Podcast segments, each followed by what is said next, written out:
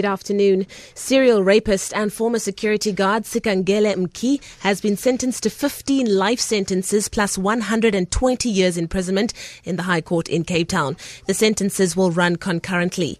He was convicted on 84 charges, including 30 counts of rape, kidnapping, and robbery with aggravating circumstances. Mlamli Maneli reports. Handing down her judgment, Deputy Judge President Patricia Goliath says Mki conducted a reign of terror against women. She says his modus operandi was vicious, like a monster lurking in the dark, waiting for his victims. He kidnapped and raped young women between the ages of 11 and 28, between 2011 and 2015 in the areas of Delft and Khayelitsha. He pleaded guilty on all the charges, saying he did not want to waste the court's time. Sentences will run concurrently and the NPA has welcomed the hefty, lengthy sentences. Mlamli Maneli, SABC News, Cape Town. Police are continuing to monitor the township of Thembalethu near George in the Southern Cape following two days of violent protests. A group of residents went on the rampage earlier this week, blockading roads with burning tires and intimidating others after their shacks in Silvertown were taken down by the Red Ants. The Western Cape government earlier said the informal structures were erected illegally on land earmarked for low-cost housing. Police spokesperson Malcolm Pojie.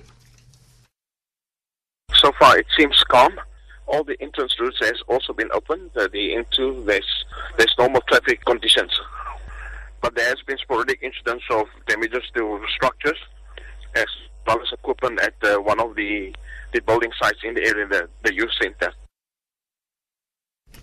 Judges at the Supreme Court of Appeal in Bloemfontein have pointed out inconsistencies in the affidavits of former NPA acting head Mokotedi Mpshe and SIU boss Willie Hofmeyr.